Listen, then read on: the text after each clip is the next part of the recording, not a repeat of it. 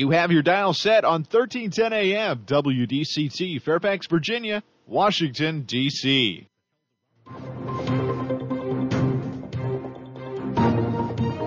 워싱턴과 미국, 그리고 세계의 흐름을 짚어보는 라디오 워싱턴의 시사 토크쇼, 워싱턴 전망대.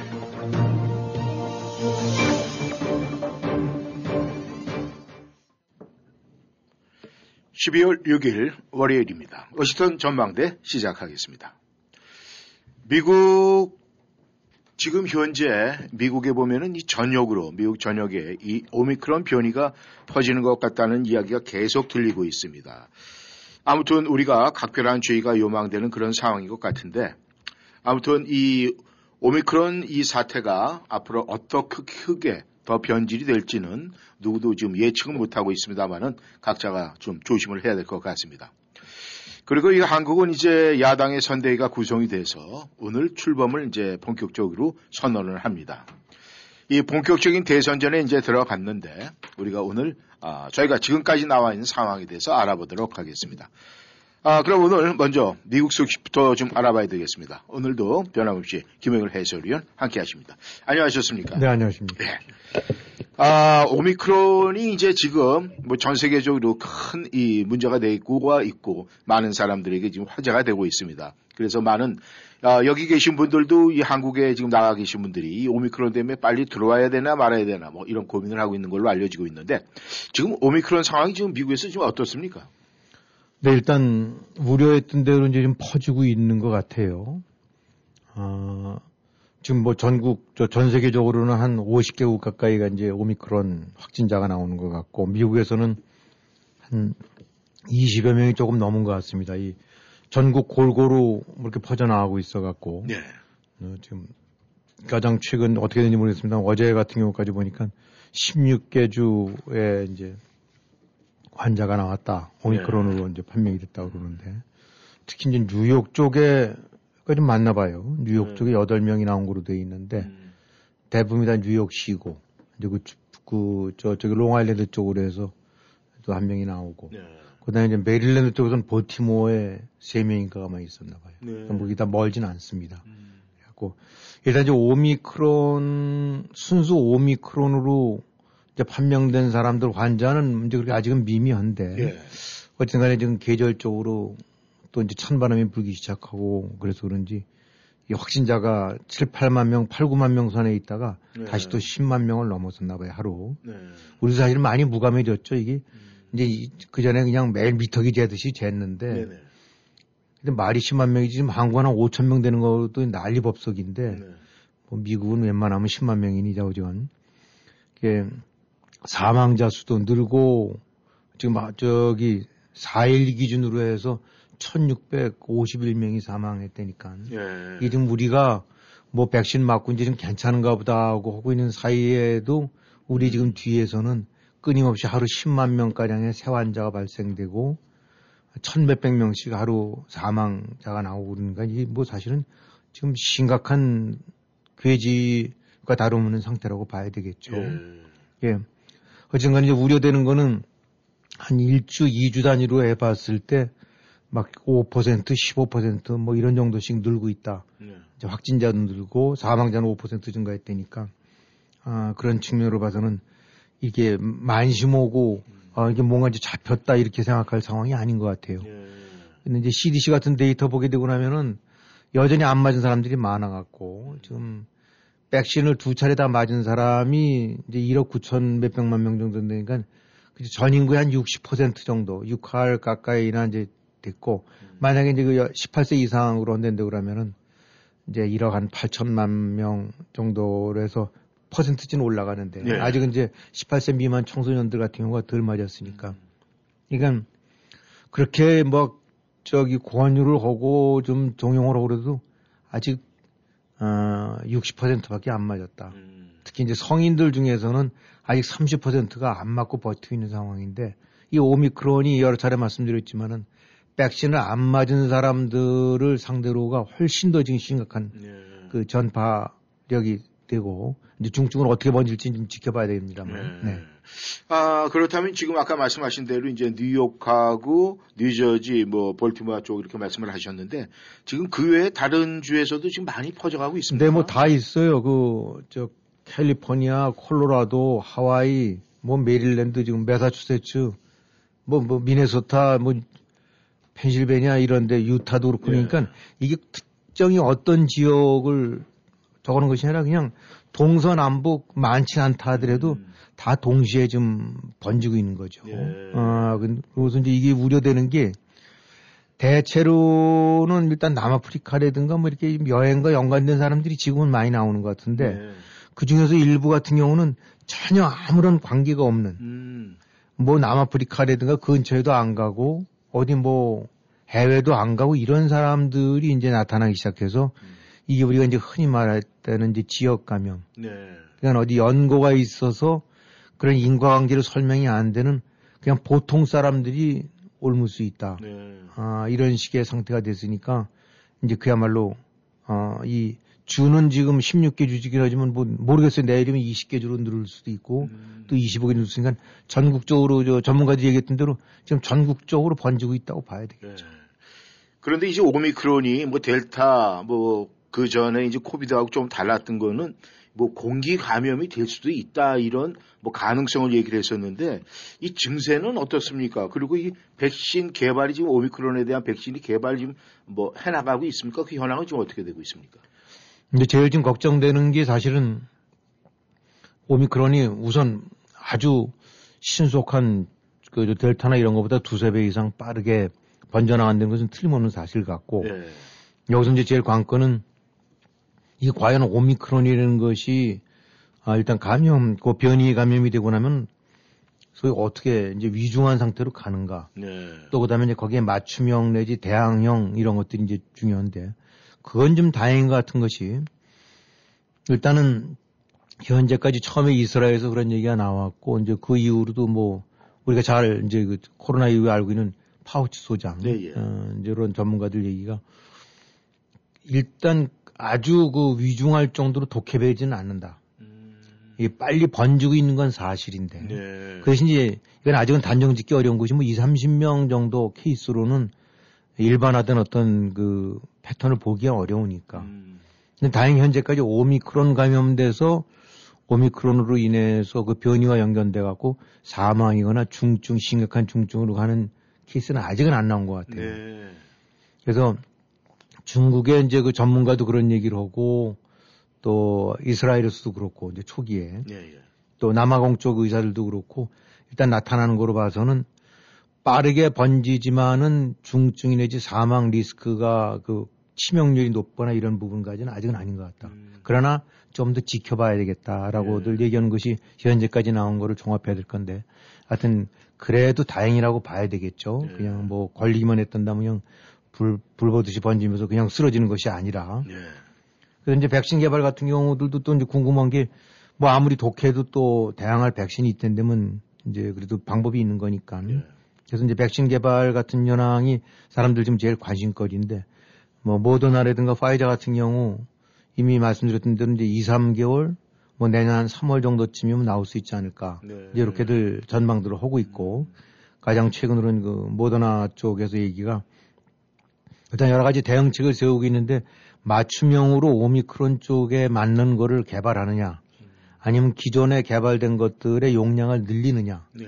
또 아니면 거기에 이제 약간의 변화를 줘갖고 다양한 그 변이들에도 대항할 수 있는 일종의 이제 절충형을 만드냐 뭐 여러 가지 지금 뭐 이 전문가들 많이 연구를 하고 있는 것 같아요. 예. 그래갖고 이제 우리가 맞고 있는 것보다 보통 주사 맞았던 그 투여량보다 이제 훨씬 좀 늘리게 되고 나면은 그 항체 상성이라든가 또 이 방어 효과가 훨씬 더 커질 수 있다는 전제하에 그런 방식으로 해서 이제 많이 좀 또 용량을 늘려서 네.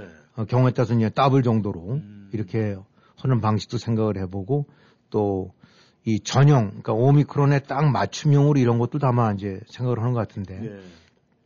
일단 여러 가지 형태로 임상시험이 진행되고 있는 것 같습니다. 네. 이제 그런 그 뭐 이제 스타일 1, 2, 3 뭐 이런 식으로 해갖고 어떤 사람들한테는 우리가 이제 이 맞는 용량의 2배를 투여해 봤더니 실제로 얼마만큼 방어 효과가 크냐. 네. 그래서 이것이 워킹이 돼갖고 오미크론도 막을 수 있다고 한다는데 그러면 글로 밀겠다. 또 아니면 지금 이제 그거에 오미크론에 맞는 것을 개발하는 걸 또 이제 해갖고 그래서 전체적으로 봐서는 대략 이제 몇 주 정도쯤 되고 나면은 일단 임상 실험들이 어느 정도 감을 잡을 수 있다니까. 네.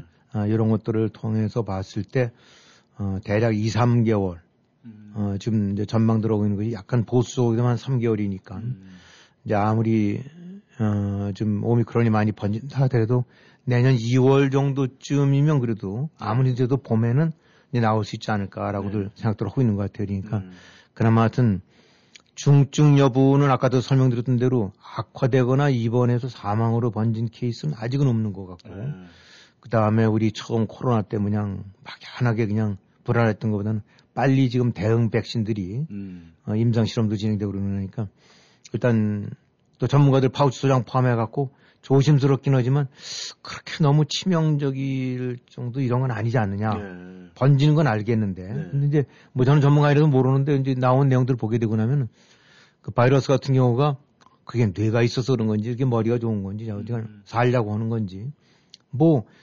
치명적으로 전파되면서 동시에 엄청난 치명률을 지닌 이런 것보다는 네. 대충들 바이러스가 살아남기 위해서 뭐 지들이 살기 위해서 그런 건지 모르긴 하지만 빨리 번지는 것 쪽을 택하는 것들의 바이러스의 변이 쪽은 상대적으로 치명률이 좀 낮아진대요. 아, 예. 그래서 이제 가장 대표적인 그 바이러스의 성공 사례가 감기라는데 끊임없이 지금 많이 걸리지 않습니까? 예. 그냥 걸리기 쉽고. 예. 그 대신 그렇게 독성은 많이 좀 떨어진 거죠. 그러니까 뭐 그것이 어떤 이성적인 판단을 한 건지 바이러스의 생리가 그런 건지 모르긴 하지만 그래서 역설적으로 그 전파력이 아주 높다는 거는 치명률이 그렇게 심각하지 않을 수 있는 그런 뭐 하나의 여지도 있다 뭐 이런 식의 얘기니까 근데 이 모든 것들이 지금은 아직은 공론 단계인 것 같아요. 예. 추정 단계인 것 같고 확실한 케이스와 임상 결과라든가 아니면 이제 처치 결과 이런 것들을 종합해서 봐서는 결론 내리기 어려운 것 같은데 그래도 나오고 있는 거는 너무 지금 그냥 아주 위축될 필요는 없을 것 같다. 이런 정도는 얘기들을 하고 있는 것 같습니다. 예. 그렇다면은 지금 말씀 가운데 우리가 이 부스샷은 뭐 요즘 회귀한 소문 때문에 많은 분들이 지금 접종을 꺼리고 있는데 일단은 그 오미크론 백신 나올 때까지는 먼저 맞아두는 것이 지금 효과적이겠네요. 무조건 맞으라는 거죠. 네. 그 이론을 떠나갖고 네. 어쨌든 간에 갑옷 한 벌 입는 것보다는 그 안에 종이라도 신문이라도 끼워놓고 해서 두 벌 입고 나면은 네. 뭐가 찔리고 들어오더라도 더 막을 수 있는 것처럼. 그러니까 무조건 맞아라. 긴만 말고 네. 백신 맞고 맞을 수 있으면 부스터 맞고 그냥 그걸 더 이상 입 닥쳐라 그 얘기죠. 예. 네, 워싱턴 전망대 여러분 함께하고 계십니다. 전하는 말씀 듣고 다시 돌아오겠습니다. 부동산 상담은 빠를수록 좋고 많이 할수록 유익합니다. 교포사회와 30년을 함께해온 태평양 부동산은 역사와 전통으로 신뢰를 만들었습니다. 주택매매, 렌트, 관리와 코머셜 거래까지 주저마시고 무엇이든 문의하세요. 특별한 거래의 기술과 전문성으로 고객에게 다가갑니다. 부동산 상담, 빠를수록 좋고 많이 할수록 유익합니다. 703-266-3828, 부동산 관련 무엇이든 물어보세요. 703-266-3828, 태평양 부동산. 어머머, 이거 왜 이렇게 맛있어요? 이것이 요리 비법인데 알려드릴게요. 어제 프레시월드에서 사온 재료로 만들었어요. 고기도 야채도 프레시월드에서 사오면 다르니까요. 자기는 다 잘하네. 정말 부럽다. 넓고 깔끔한 매장, 베스트셀러를 쏙쏙 모은 알찬 구성. 신선한 채소와 과일로 한인 여러분들의 입맛과 생활을 책임집니다. 매주 알찬 상품 쏙쏙 골라 팍팍 세일하는 위클리 세일. 절대 놓치지 마세요. 프레시월드 스프링필드점 703-256-5201 넘버원 프레시월드. 귀국 준비하고 계십니까? 새 차 구입 시 트레이드인이 걱정되시나요? 중고차를 타실 계획이시라고요? 한국자동차가 이 모든 것을 해결해드리겠습니다. 한국자동차는 27년간 10,000대 이상 판매 실적으로 한결같이 고객이 소중한 차를 최고의 가격으로 만족스럽게 해드리고 있습니다. 한국자동차 703-352-8949, 352-8949. 한국인의 자동차 문화, 한국자동차가 책임지겠습니다. 연말 연시에 한국에 선물 보내야 하는데 리얼 익스프레스를 통하면 안전하고 빠르게 우체국 택배로 배송된대요. 시간이나 요금은 어떻게 되는데? 4, 5일이면 한국에 도착한다니 참 빠르죠? 워싱턴, 버지니아, 메릴랜드 지역이면 기본료가 $17.99래요.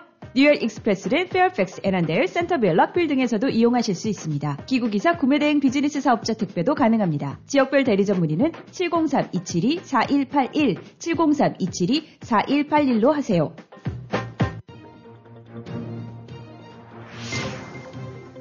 여러분은 지금 라디오 워싱턴 그리고 미주경제신문 대표인 김영일 해설위원과 라디오 워싱턴 콘텐츠 본부장 이구순이 진행하는 워싱턴 전망대를 함께하고 있습니다. 전하는 말씀 듣고 다시 돌아왔습니다. 내일 12월 7일은 미국이 정말 기억하고 싶지 않은 날입니다. 내일 12월 7일 이 하와이 진주만 공격이 있던 날인데 참 이 미국이 이 12월 7일은 기억하고 싶지 않은데 어떻습니까? 그렇죠. 우리가 그 이른바 진주만, 이런 걸 그동안에 이제 여러 차례 들었고, 또 어떻게 보면 이제 영화 같은 거로 많이 봤죠. 예. 이건 어떤 그 역사가 이제 영화 속으로 재현이 되긴 했지만은, 이제 우리 보통 사람들 같은 경우는 그냥 시간도 지나기도 했었지만 이제 그런 막연하게 영화 장면으로 해서 돌아라든가 예. 같은 그런 것들 다들 기억이 나실 텐데 12월 7일 이제 잘 알다시피 그날이 당시 일요일이었다는데 예. 이제 진주만에 1941년 이제 80년 전이죠. 그때 이제 일본이 기습 공격을 가한 날입니다. 태평양 전쟁이 이제 서막이 시작됐고 이 태평양 제해권을 잡기 위해서 이제 일본이 비밀리에 야습과 같은 식으로 해갖고 네. 일요일 새벽에 이제 덮쳤죠. 그래서 피해 사망 같은 경우는 엄청났죠. 함정이 이제 침몰온기 16척인가 그렇다라고 그러고, 네. 그 다음에 항공기가 이제 떨어지고 파손된 게 이제 188대라고 이제 민간인은 60여 명이 이제 숨졌는데, 수병들, 예. 이제 군인들이 2,335명이 이제 그날 숨졌다니까. 예. 단순하게 사망자 숫자를 떠나서, 참, 한 역사의 전환점이 된 날입니다. 그래갖고, 그야말로, 일본의, 이제 미국의 그 모항이라고 할 수 있는 태평양 모항이라고 할 수 있는 이제 진주만이 이제 초토화가 됐고, 그래서 미국의 이 해군력이라든가 이런 제해권 부분이 심대한 이제 타선을 입었던 거죠. 그래서, 네. 일본은 이제 몰래 출정한 게 11월 26일이니까 다들 아마 감들은 잡고 있었다고 그래요. 이리저리 뭔가 이제 일본이 칠 거다라고 했는데, 실제로 이제 하와이까지 한 5,000마일 정도쯤 떨어졌다는데, 설마 미국을 그쪽을 치기면 이제 필리핀 쪽으로, 대거 이제 전력이 몰려가는 게 아닌가라고 이제 이렇게 했다는데, 일본은 아주 완벽하게 준비를 했나 봐요. 네. 전 하와이는 못 가봤습니다만, 진주만 고 일대 군함들이 있는 데가 이제 수심이 굉장히 안 나봐요. 15m에서 30m 정도밖에 안 된다는데, 거기에 맞는 맞춤형 기뢰들을, 어뢰들을 개발을 해왔다니까, 아주 사전에 준비가 철저했었던 거죠. 그래갖고, 미국에서는 의뢰건 이제, 잊지 마라라고 늘 다짐할 때, 이제 진주만을 얘기하죠. 그게 바로 이제 내일입니다. 예. 바로 우리가 이제 역사 속에서 좀 살고 있습니다. 네. 그 당시에 진주만 공격할 때 말이죠. 이 마지막 유리 최초 발견자가 한 수병이었었는데 그 수병의 얘기만 들었어도 이렇게 큰 피해는 당하지 않았다. 이런 얘기가 후에 나오긴 했었는데 지금 아니랬다. 너무 정말 자기들 태만했다 이렇게 얘기 나오고 있습니다. 네. 하지만 바로 또 미국이 미드웨이 해전을 통해서 반격을 해가지고 기선을 잡긴 했는데 그 이후에는 어떻게 됐습니까? 네, 이제 그날 치명타를 입었는데 이제 방금 말씀하신 수병 그렇게 해서 그 사건 이후로 이제 이건 약간의 이제 야담 같은 얘기들이긴 합니다만은 네. 그 야사 같은 얘기들이긴 한데 이제 여러 가지 그 피해 내지 그런 걸 이제 방치됐던 원인들 많이 아마 조사를 했나 봐요. 근데 하여튼 일본 항모 같은 경우가 함재기를 태운 것들이 그 항로로 오지 않고 멀리 우회해서 보내고 그랬기 때문에 그것이 다 이제 폭격기가 떠도 미군 폭격기인 줄 알았다는 거예요, 방향이. 그러니까 그 당시 이제 군법회의 같은 데서 해갖고 하는데 대체로 지휘관들이 모를 수밖에 없었다. 그걸 갖고 태만 내지 이런 거로 하기에는 좀 어려운 점이 있다라는 결론이 내렸을 정도라니까 네. 그만큼 이제 일본의 어떤 침투나 이런 것들이 아주 굉장히 준비력이 절묘했다라고 봐야 되겠죠. 네. 그래서 이제 미군의 그 해군력이 그냥 중대한 이제 타격이 온 건 다행인데 그래도 이제 천운인지 네. 이제 미국의 보유 중인 이제 항모들 중에서 세 척이 네. 이제 그 지역에 있지 않았었나 봐요. 그러니까 이제 그게 살아남았기 때문에 미국이 다시 이제 반격을 가할 수 있는 부분이 된 건데 돌이켜봤을 때는 그거 이외에도 이제 유류저장고라든가 병기창 같은 것들이 예. 당연히 이제 진주만이니까 잔뜩 연료 같은 거 이제 저장해둔 데가 있었을 거고 그 다음에 이제 여러 가지 그 함정 건조 시설이 있었지 않겠습니까? 예. 그러니까 이제 함정이라든가 이런 거는 많이 이제 침몰시켰는데 그 유류창고라든가 병기창 부분이 아마 그대로 그래서 살아 있었나 봐요. 예. 그러니까 이제 일본이 공격 목표 중에서 아마 그 부분을 빠뜨린 건지. 제대로 못한 건지. 근데 이제 병기창 같은 경우가 살아남으면서 그야말로 번개 같은 속도전으로 이제 전함들을 만들고 네. 보강 전력을 했던 거죠. 그래서 사실 전쟁 전에 자세한 내용은 뭐 설명드리기 어렵습니다만 하여튼 한마디로 그 당시 이제 워싱턴 군축조약이 있어갖고 일본, 미국, 독일 이런 식에서 네. 전체 함정 보유 톤수 네, 네. 또 함정 매척 이런 군함 건조 같은데 서로 이제 국제적으로 약간씩 그 리미트를 그어서 이제 제한하고 있어서 미국이 신형 건조 같은 것들이 거의 안 됐었던 네. 거예요. 그러니까 전부 이제 옛날 거 갖고 수리해서 쓰는 그런 방식이었는데 지금은 미국이 항공모함이 11척에다 해서 엄청난 2등서부터 10등까지 다 포함하는 전력을 넘어서는 그런 걸 했지만 그때만 하더라도 사실 어떻게 보면 그 많이 부실했고 보잘것도 없었죠. 예, 정말 더 놀라울 사실은 우리 그냥 영화 속으로나 지나쳤습니다만 당시 일본이 항모를 여러 척 갖고 있었다는 거. 네. 지금도 거기 되고 나면 고작 세계 2위에는 중국이 2척밖에 없지 않습니까? 예.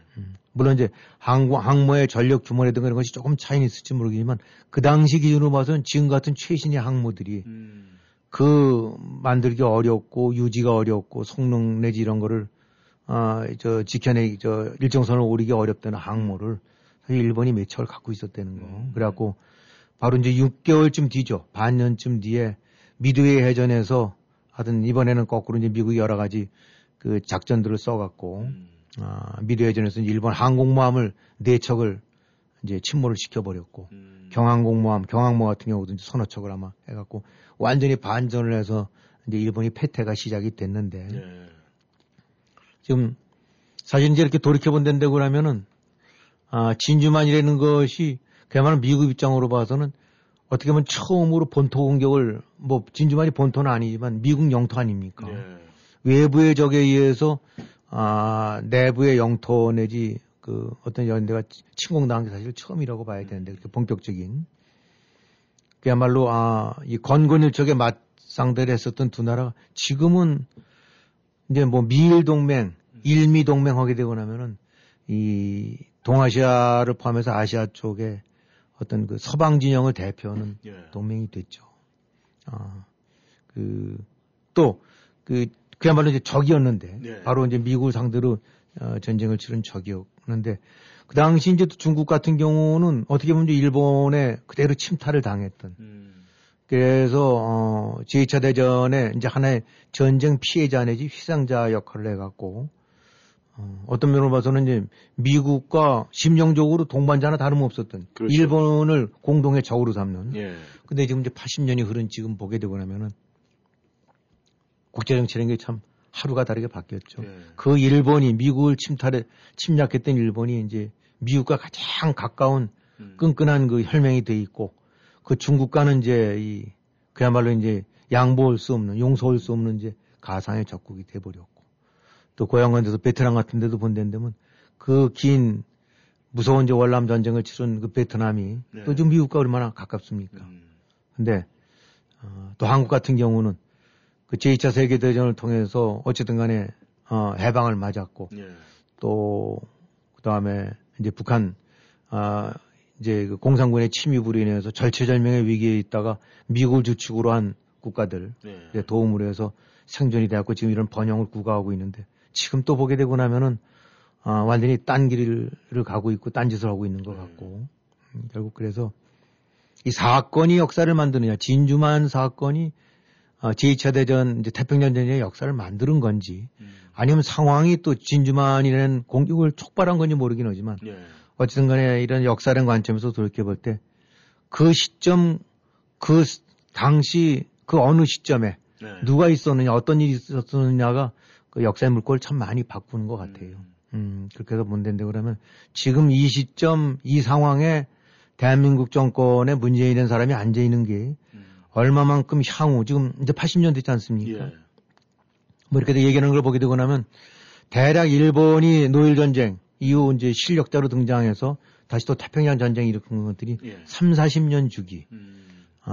독일 이제 히틀러가 다시 또 1차 대전 이런 식으로 해서 세계대전을 일으킨 것도 한 3, 40년 주기로 해서 그 어떤 역사적인 사건이 그 이후의 상황을 크게 변화시켰어요. 네. 이제 그런 식으로 본다는데 그러면 지금의 문재인 정권이 존재하고 있고 이 주고 있는 여러 가지 이 대한민국에 대한 이런 지금 이런 어떤 문제점들이 이제 향후 30년 짧으면 3, 40년 뒤 역사 또 길게 봤을 때는 그 이후 역사에 어떤 그 변화와 그 잘못된 방향으로 가게 할지 참 충분히 짐작이 갈 수 있을 것 같습니다. 그러니까 이런 걸 돌이켜본다는데 그러면 단순하게 한 사건으로 끝나는 것이 아니라 어떤 사건, 어떤 인물이 결국은 그 나라의 작게는 그 지역일 수도 있지만 그 나라의 국가의 운명도 바꿀 수 있다는 이런 바로 일본 그 저기 진주만 공격 같은 경우도 결국 일본 군부가 군부 강경파들의 일부가 결국 만들어낸 그거 아닙니까? 그게 일본의 운명을 바뀌었듯이 또 한국의 운명도 얼마든지 바뀔 수 있다. 그러니까 이번 선거 같은 경우도 봤을 때 뭐 여야 이런 누구를 특정 이런 걸 지지하는 것이 아니라 정말 대한민국의 역사의 운명을 올바르게 바꿔나갈 수 있는 사람들이 누구고 어떤 방향으로 가야 되는지를 잘 보고 판단해야 되지 않겠는가. 그런 생각이 또 드네요. 예. 아무튼 이 내일 진주만 공격 또 그 다음에 그걸 통해서 미드웨이 해전 뭐 이런 것은 전쟁 중에 일어난 일이니까 뭐 우리가 전쟁 중에 무슨 짓을 못해 이렇게 또 넘어갈 수는 있어요. 하지만 지금 말씀하신 앞으로의 대한민국의 향후 몇십 년 후를 바라볼 때 우리가 이제 염려스러운 부분이 사실은 굉장히 많습니다. 왜냐하면은 이 전쟁 중에 일어난 일은 우리가 뭐 서로가 정말 피 흘리면서 서로가 뭐 전쟁을 하고 있는 거니까 그럴 수가 있다고 치는데 이 평화적인 이렇게 지금 휴전 중에 뭐 한 사람의 뭐 사실 뭐 공무원이다. 그렇지만 그 한 사람의 생명이 굉장히 소중한 것이 국가 전체를 대표할 수도 있거든요. 근데 서해상에서 비살됐던 해양수산부 공무원 관련 그 정보 같은 경우를 지금 정부에서 계속 정보를 지금 밝히지 않고 거부하고 있어요. 네. 근데 이런 거는 우리가 생각해 봤던 이런 거 하나가 빌미가 돼서 나중에 큰 문제가 되지 않겠습니까? 근데 이제 우리가 또 벌써 참 빨리 있죠. 뭐 다들 사람들이 이제 저기 관심이 빨리 올라가는데 바로 이제 그 2020년 9월이니까 한 1년 조금 더 됐네요. 예. 그 서해상에서 당시 뭐 해양수산부 공무원이라고 해서 40대 중반 된 사람이 어쨌든 발표에 의하면 북으로 넘어가려고 그러다가 뭐 저지가 당해갖고 그냥 피살됐고 공해상에서 불태워 죽였다. 이런 끔찍한 사건이 있었는데 연평교 소연평도 예. 그쪽에서. 근데 이제 그 일부 이제 보도를 보니까 네. 이제 유가족들 입장으로 봐서는 그 북으로 넘어가려고 그러다 월북하려고 다 죽었다. 뭐 이러고 나니까 사실 죽일 놈이 된 거 아닙니까? 그렇죠. 내막은 어떤지 모르겠지만 어쨌든 간에 외형적으로 봐갖고는 북으로 넘어가려고 그러다가 죽었으니까 대한민국에서 북으로 넘어가려다 하면 일단 다 죽일 놈 되는 거 아니에요. 그렇죠. 어쨌든 본인들 유가족들은 이게 아니다. 뭐 어쨌든 내막을 좀 밝혔으면 좋겠다. 왜 이런 일이 벌어졌는지. 네. 이런 식으로 계속 해왔는데 그러려면은 그 당시 사건 발생부터 시작해서 뭐 어쨌든 간에 누군가가 해상에 떠서 표류하고 있고 그것이 북쪽으로 가고 있고 그렇게 된다면 이쪽에서도 남쪽에서도 이제 관측병도 있을 거고 예, 예. 또 그럼 위에 상부 보고했을 거고 예. 보고했으면 국방부든 뭐 해양경찰청이든 그 라인을 통해서 상부에 올라가게 되거나 하면 그 상부에서는 지시가 있었을 거고 예. 어떻게 해라든가 그다음에 사후 처리 내지 현황 보고들이 다 있을 거 아닙니까? 그렇죠. 그런 걸 밝혀야죠. 지금 다 조사해 봤더니 그 사람의 행적이라는 것이든가 이런 모든 것들이 누가 뭐래도 월북을 감행을 했던 거고 그 과정에서 총격을 맞아서 숨졌다 안 된다면 그나마 그래도 그건 본인 저거 책임이라고 그렇죠. 할 수 있는데 네. 어쨌든 간에 이제 유가족들 입장으로 봐서는 그럴 리가 없는데 도대체 어떻게 이런 일이 났는가. 그 다음에 또 그런 상황이 전개됐을 때 대한민국은 정부로서 군으로서 시의적절한 대책을 그 내용을 세웠는가, 또 장부는 적절한 지시를 내렸는가, 네. 이런 거 보면 밝혀져야 되거든요. 근데 아마 안 밝혔나 봐요. 끝내. 네. 그러다 이제 안 되고 그러니까 결국은, 이제 유족들이 이거 밝히라고 소송을 냈고, 그 소송에 이제 결과가 나온 것 같습니다. 아, 그래요? 네. 근데 그렇다면은 뭐 그 소송을 유족들이 걸어서 그럼 민사적으로 그렇게 한 겁니까? 아니면 무슨 뭐 다른 뭐 법이라는 것은 여러 가지가 있는데. 네, 그러니까 이제 뭐 일종의 행정소송을 걸었겠죠. 네, 그러니까 네. 뭐 이제 피해나 이런 부분이 아니라. 그래서 이제 지난해 10월에 이제 유족들 입장으로서는 국방부에도 그렇고 해경에도 그렇고 또 뭐 제일 저기 저 관제탑이 이제 청와대니까 정보 공개를 해달라. 그 과정에서 네. 어떤 일이 일어난 건지 그렇게 해서 빨갱이 찾으러 올라가려고 스스로 자진해서 올라가다 죽었으면 그건 뭐 할 수 없다. 이렇게 얘기하는 거 아니겠어요? 근데 너무 석연치 않으니까. 그래서 관련된 정보를 공개하라고 이제 계속 소송을 제기했고 네. 지난달에 이제 1심인 결과 나왔는데 이제 부분적으로 승소를 했나 봐요. 네. 그래서 이제 법원이 그런 공개를 해라. 정보를 내줘라. 이제 유족들한테 알려줘라고 했는데 이제 여기서 문제가 되고 있는 거는 청와대도 뭐 국방부도 해경 같은 이런 데서 이제 항소를 했나 봐요. 예. 그러니까 1심 법원이 내리니까 아예 못하겠다. 이제 버텼다는 얘기죠. 근데, 예. 공개를 하라고 사망경위 관련 이제 정보를 일부 공개하라고 하는 내용이 예. 이 보고, 국방부라든가 뭐 해양수산부라든가 해경이라든가 이런 데서 보고받은 내용. 아, 예.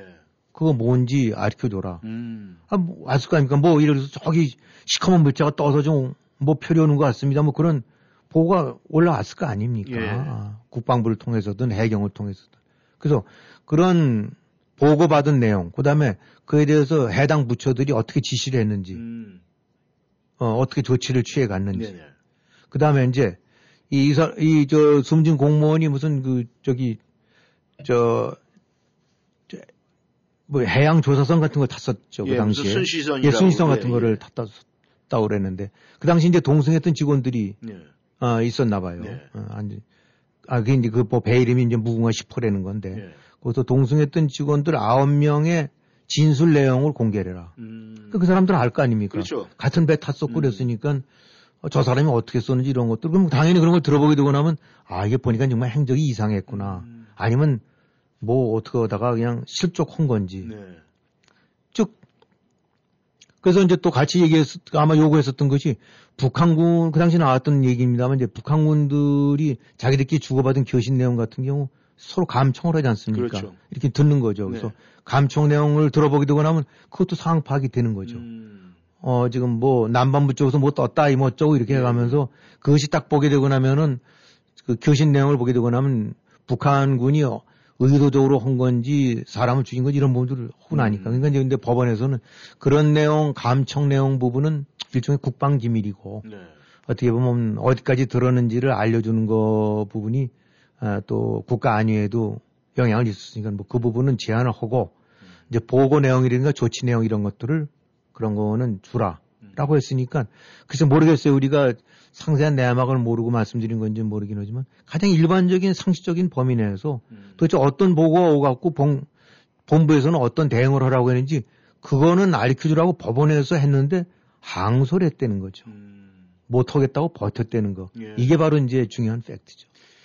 근데 이제 중요한 건 그런 것 같아요. 왜냐하면은 지금 만약에 정부에서 그런 걸 밝히지 못하겠다라고 그러면 거기에 대한 대응한 대가를 갖다 분명히 우리가 보여줘야 되는데 지금 거기에 대한 대응이 아무것도 없었단 말입니다. 그냥 은근슬쩍 그냥 뒤로 숨겨버렸어요. 그리고 말 안 하고 덮어버리려고 그러는데 이런 행태가 안고 있는 이 문제점이 분명히 있을 것 같은데 안보적인 측면에서 볼 때 말이죠. 그렇죠. 그러니까 백보 양보해서 법원이 그 북한군의 교신 내용이라든가 감청 내용은 공개하지 마라. 예. 아, 그 내용을 쫙 오픈하게 된다고 하면 북한군 입장에서는 저 남한 애들이 우리 얘기를 어디까지 듣는구나. 그럼 그 남들로 또 대응 조치를 취할 테니까 그건 막아야 되겠죠. 예. 그것까지는 오케이. 그거는 수긍이 갈 수 있습니다. 근데 최소한도 뭔가 석연치 않은 구석이 너무 많고, 그 다음에 무엇보다도 대한민국 정부가 하는 대한민국 군이 자국민의 보호와 안전을 위해서 이런 불타오지는 이런 저치까지 당했는데 네. 제대로 대응을 했고 그에 맞는 어떤 그 국가로서의 역할을 했는가 이런 부분은 지금 중요한 또 이 판단 내지 좀 문제가 되는 문제점 그렇죠. 아닙니까? 그런 걸 하기 위해서는 당연히 보고 내용과 조치 내용에 관한 내용들이 나와야 되는데 이 부분을 법원 판결에 나왔음에도 불구하고 숨기려 어쨌든 그 오픈 안 하겠다는 얘기는 숨기려고 드는 거 똑같지 않습니까? 그러니까 여기서 내막은 모르긴 하지만 심정적으로 사람들이 의심을 가질 수밖에 없는 거죠. 네. 도대체 뭔 짓거리를 했길래 뭘 어떤 그 말 못할 혹은 오픈하기 어려운 대응들을 했길래 저 모양으로 쉬쉬하고 감추고 있는가. 법원에서 판결을 내려도 지금 거부하고 위에 가서 또 상급시험을 미루느냐. 모르겠어요. 이제 지금 그런 측면에서는 문재인 정권의 패거리들이 다 법원까지도 장악을 하고 있다고 보이니까 네. 또 항소심 가서 상급심에 가서 무슨 국가기밀 어쩐 이런 이유로 해서 제재를 당할지 모르긴 하지만은 하여튼 중요한 거는 어쩜 국가 자체가 먼저 나서갖고 사실은 진상은 이렇습니다. 이렇게 해서 불가피하게 우리로서는 판단이 어려웠고 또 그런 조치가 어떤지 국민을 보호하려고 했지만 어쩔 수 없는 점이 있었다 한데는 차라리 금방 납득이 될 수 있는 거거든요. 그럴 수 있겠구나. 근데 지금 이런 식으로 거부를 하고 법원 판결도 숨기고 그러다 보니까 이 부분들이 그야말로 그동안에 이제 의구심을 가져왔던 대로 이게 도대체 어떤 내막이 있었길래 이런 걸 이렇게 쉬쉬하고 그런 식으로 월북으로 저거 얘기를 하고 있는가. 이런 부분들에 대한 의심이 커질 수밖에 없는 거죠. 그러니까 이 국가의 존립이라는 것이 결국은 자국민의 보호인데 예. 짐작을 하건대는 지금 이거에서 오픈되고 안 되면 하면 전부 눈 감고 외면했다. 국방부 딴짓거리 했다. 청와대 거꾸로 일 번지지 말고 잘 그냥 대충 덮어라고 그랬다. 이런 거 된다면 사실은 또 얼마나 시끄럽겠어요. 큰 문제 되고. 그럼 가뜩이나 지금 어떻게 베이징에서 한번 모셔보려고 하는 김정은이 또 심기 건드리고 그러니까 당연히 오픈하고 싶진 않겠지만은 어쨌든 간에 이런 행태를 보게 되고 난다면 결국은 지금 이 문재인 정권이 이 하나를 보면 열을 안다고 지금 어떤 식의 대응을 하고 있는지가 능히 짐작을 하고 그 당시 어떤 일이 있었는지 그냥 점점 의욕이 짙어질 수밖에 없죠. 네. 의심을 가질 수밖에 없게 됐어요. 네. 이 대한민국이 경제만큼 국방도 굉장히 중요한 건데 이번 대선에서는 국방에 대한 이슈가 그렇게 많이 보이고 있지는 않는 것 같습니다. 네, 전하는 말씀 듣고 돌아와서 대한민국 대선 문제에 대해서 알아보도록 하겠습니다. 지금 현대자동차와 함께 떠나세요. 가장 멋진 조건으로 현대 게러웨이 세일즈 벤츠. 타고 싶었던 스타일, 받고 싶었던 가격. 현대자동차의 인기 있는 모델들을 놀라운 조건에 만나세요. 2022 산타페와 소나타를 최대 48개월 무이자 할부에 90일 할부금 유예 혜택까지 특별한 오퍼로 드립니다. 기간은 1월 3일까지. 48개월 무이자는 HMF 크레딧 승이자에 한하며 90일 할부금 유예는 HMF 로우 APR 프로그램에만 적용됩니다. 상세사항은 현대자동차 웹사이트를 참조하세요. 풍성한 가을, 가족들과 함께 애난데일 K마켓에서 연말연시도 함께하세요. 금토일 60불 이상 구매 시 배추가 박스에 4불 99, 12월 6일에서 12월 8일까지 월화수 올리세일, 60불 이상 구매 시 항공무가 박스에 6불 99, 뼈사태가 파운드에 2불 99, 싱싱한 오징어가 파운드에 1불 99. 주말마다 펼쳐지는 다양한 시식 행사와 특별한 세일 상품이 가득한 애난데일 K마켓에서 풍성한 가을을 즐기세요. 걱정 뚝, 안심 업! 언제나 고객과 함께하는 믿을 수 있는 이신욱 공인회계사. 이신욱 공인회계사는 조지 워싱턴 회계학 석사 및 시카고 대학 MBA를 졸업했으며 고객이 보지 못한 부분까지 챙겨드립니다. 세금 보고는 이신욱 사무실에서 하세요. 상속, 보험, 은퇴, 교육 등 고객 재정의 모든 것도 이신욱 공인회계사가 함께합니다. 전화번호 1888-737-0001. 언제 어디서나 이신욱 회계사.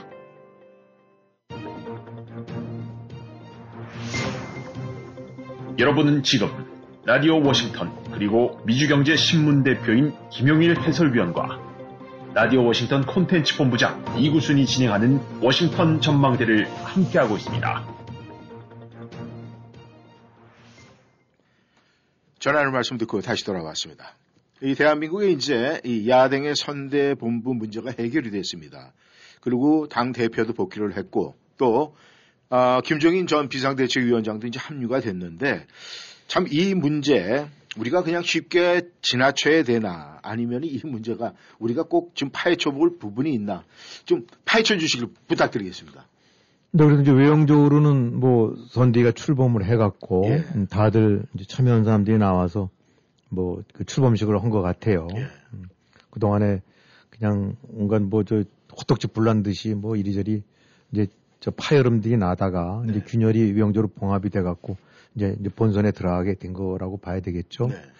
예, 이 참 하루 이틀 사이에 상황이 확확 반전된다는 게 이제 이준석 대표 뭐 김종인 저 위원장 좀 됐습니다만 네.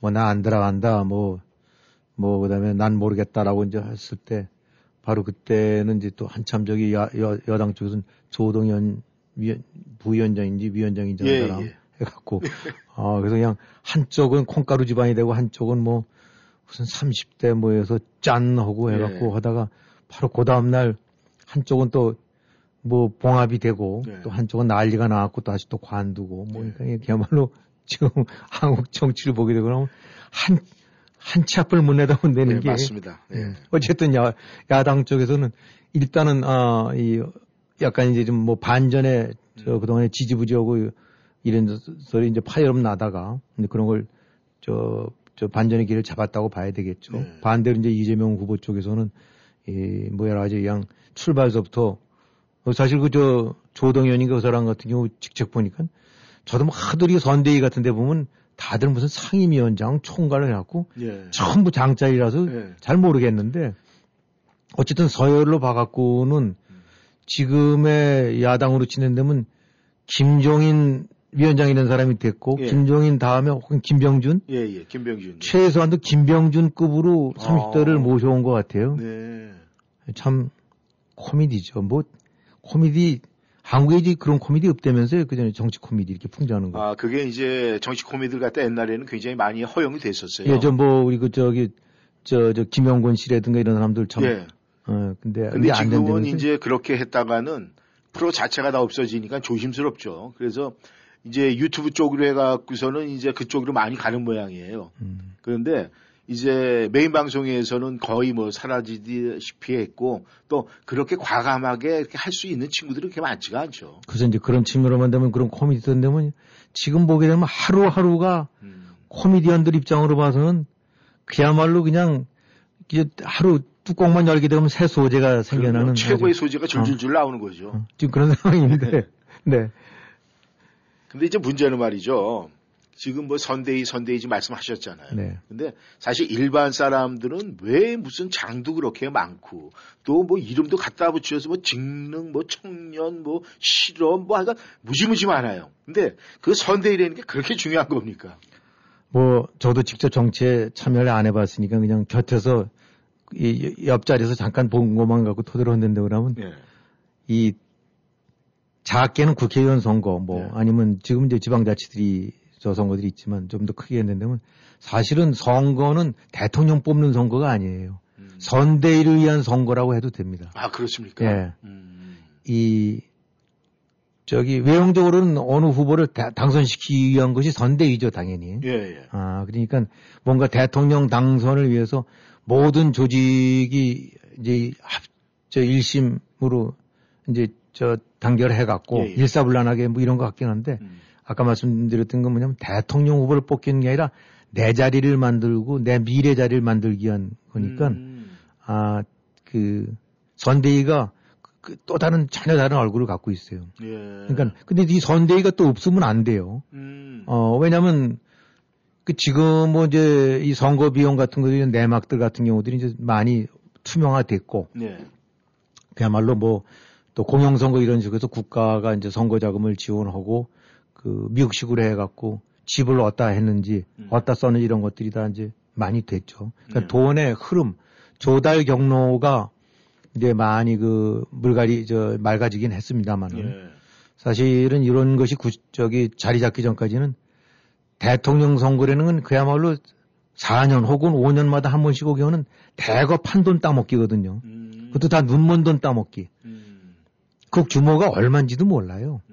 그래서 흔히 말하는 통치자금, 청와대에서 갖고 있는 이제 재벌들 내지 뭐 목줄 졸라갖고 갖고 오는 몇십억, 몇백억, 몇천억에서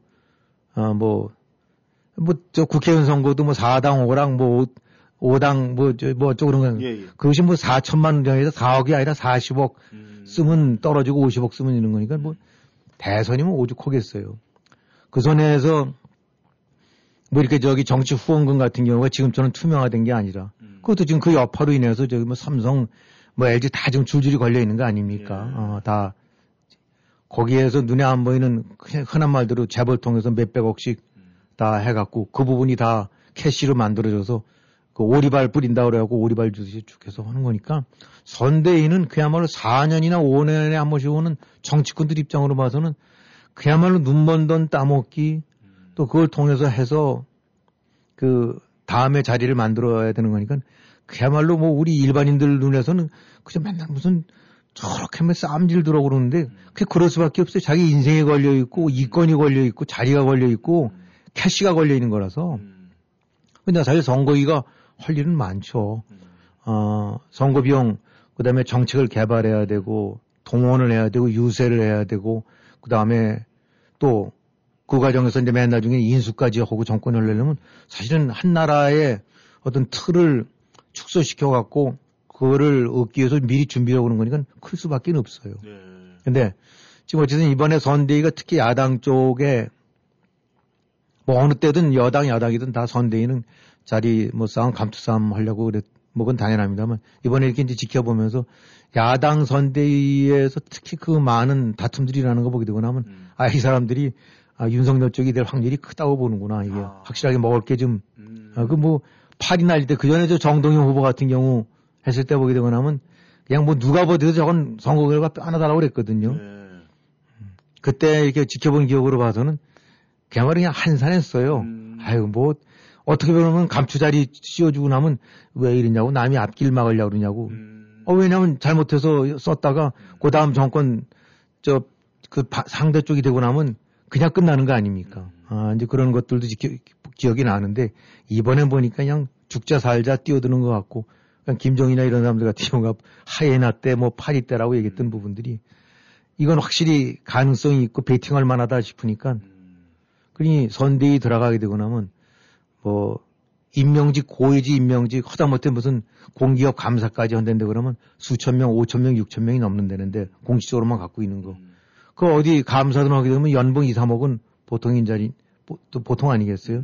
그러니 그런 이권이 걸려 있으니 명함 걸쳐야죠. 숟가락 얹어놔야 되죠. 그러니까 선대위라는 것이 일반인들로 봐갖고는 그냥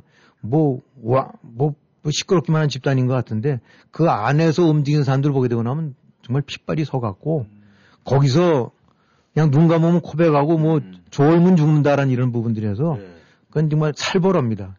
여기 옆에서 이렇게 지켜보게 되고 나면 야, 이 정치라는 것이 이렇게 무섭구나 하는 느낌을 갖게 돼요. 살벌한데요.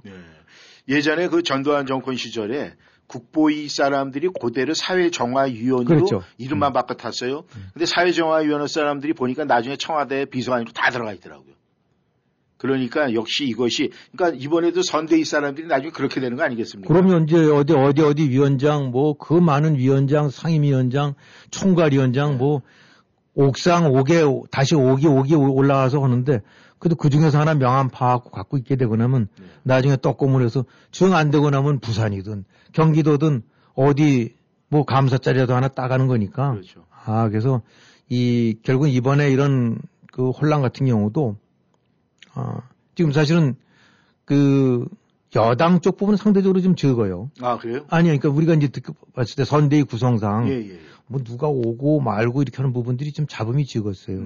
야당은 뭐 그 저기 패거리들이 있느니 문고리 권력이 있느니 김종인이 들어오면 어딜 내치느니 뭐 이런 부분들 같은 경우가 아까도 설명드렸지만은 그동안에 윤석열 후보가 되고 난 다음에 이제 뭐 여론조사기관이 얼마나 많이 있습니까? 그러니까 다들 뭐 저마다 이렇게 발표하는 게 있지 않습니까? 저도 뭐 그건 쉬어보지 않았는데 누가 써놓은 거 보니까 뭐 51승 뭐 그렇대요. 51승 1패인가 그렇다는 얘기는 뭐냐면 10대 군데에서 조사해서 한 군데에서 서너 번 이상씩 조사를 했는데 다만 윤석열 쪽이 최선도 이기고 있었나 봐요. 그 표 차이가 얼마냐는 그 차이뿐이지. 그러다가 이제 최근에 들어서 저런 식으로 이제 콩가루 집안처럼 되고 나니까 아마 이재명 쪽에서 한번 뒤집은 결과가 나오는 것 같은데. 그러니까 이걸 보게 된다고 하면 많든 즉든 간에 윤석열이가 이길 것 같다. 우세하다. 라는 느낌들이 들고 나니까 그거 그 아사리판에 정말 그 안 뛰어들겠습니까? 그러니까 그냥 죽기 살기로 이 사람들 같은 경우가 보게 되고 나면 대선도 대선이지만 사실은 그래도 예를 들어서 내가 무슨 경기도 뭐 총책이 돼야 그래서 대통령 당시 저 사람 대통령 가고 나는 내가 바라보는 거는 대통령이 아니라 대통령 떨어져도 돼요. 어떻게 보면 내가 경기도 도책이 됐다는 거.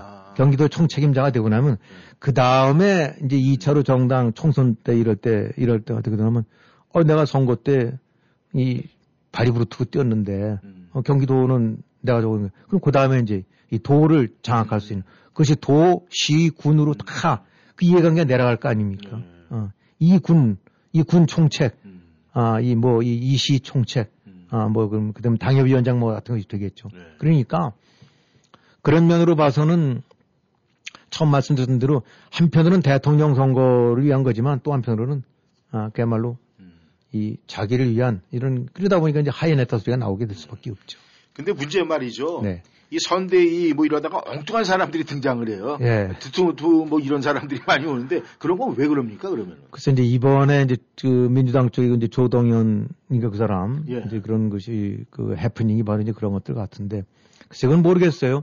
우리가 지금 미국에서 살고 있어서 또 영어고 그러기 때문에 미국 정치를 우리가 사실 깊이 보긴 참 어렵거든요. 이해하기 어려운 부분들도 있고 또 여기 미국 사람들 잘 모르니까. 근데 여기 그렇게 무수하게 많은 선거하면서 이렇게 어느 날 어디 뭐 해성같이 들어왔다는 건 사실 못 봤어요. 미국에 훨씬 더 사람들도 많고 그럴 텐데. 근데 한국 보게 되고 나면 뭐 바둑두다 들어온 사람이 있고 뭐 PD 하다 들어온 사람이 있고 탤런트 하다 들어온 사람이 있고 또 뭐 의사나 이런 것까지는 뭐 그래도 사실 의사가 정치 무슨 위원장 된다는 게 되게 웃기는 일인데 그렇죠.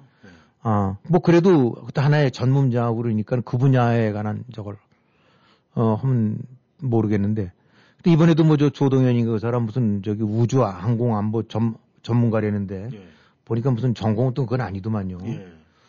그리고 뭐 글쎄 저도 잘 모르긴 합니다만 육사 나왔던 얘기는 들은 것 같은데 그럼 뭐 항공 어쩌고 되면 저 사람이 난 공사 나왔는 줄 알았어요. 공군장 할 때 그것도 아닌 것 같고 근데 그럼 왜 이러느냐 이 모든 것들이 한국이 후보들을 하게 되면 걸핏하면 나서는 것이 뛰두르고 시장 통과하는 거 아닙니까? 가서 떡볶이 사 먹고 오동 사 먹고 그러고 난 다음에 하는 얘기가 이제 민생 탓던 데인데 이게 이 행태가 그런 것 같아요. 쇼판인 것 같아요. 다 보여주기식으로. 아니 바둑 두는 사람 조은연 구단 보조 그 막는 건 아닌데 그럼 이래서 그에 걸맞는 분야 뭐 문공 분야 무슨 어쨌든 이래서 그 분야에 꼭 필요한 저런 것들이 쓴다면 그건 관계가 없죠. 수산 전문가가 들어와야 돼서 또 항공 전문가 이렇게 되는 건데 이 보게 되고 나면은 얼굴마담 끌듯이 자꾸 이런 걸 하는 것 같아요. 그것에 아주 몸에 뱄어요. 그러니까 그래서 깜짝쇼 무슨 젊은이 했다 하면 된다면 20대를 뭘 등장해 시켜갖고 그것도 해서 예를 들어서 지금 조동연이라는 사람도 30대 뭐 육사 교관 뭐 육사 졸업하고 했다 그런다 그러면 그래 너는 그 분야에 좀 있었으니까 30대 여성과 연관된 군 뭐 이런 문제 그 다음에 이런 거에 관해서 소외된 부분이고 그러니까 그렇게 해서 무슨 국방위원회 그 다음에 이런 분과 쪽에서 네가 이제 그런 거를 하나 해라 하는데 뭐 그건 가능해요. 30대가 공동 뭐 상임위원장 해갖고 넘버 2로 배당간 등장시키는. 그래서 이게 뭔가 이렇게 깜짝 놀라게 해서 쇼를 하고 뭐 이렇게 해서는 그 보여주기. 그건 뭐 연하연하 다 똑같아요. 이게 행태를 보기도. 그래서 그에 맞는 직능 대표를 저기 이렇게 저 픽업을 해갖고 그 보강하는 데는 의미는 모르겠는데 그거로서 본질을 덮으려는. 그럼 그렇게 하려면 방탄소년단 지금 등장시키고. 예. 아, 손흥민 얼마나 좋아요, 그러면. 예. 손흥민 공동상임위원장, 한쪽은 방탄소년단, 뭐, 나 이름은 잘 모르겠습니다만, 방탄소년단 예. 단장 누군지 알아서 해갖고, 너, 아, 그렇게 하죠. 예.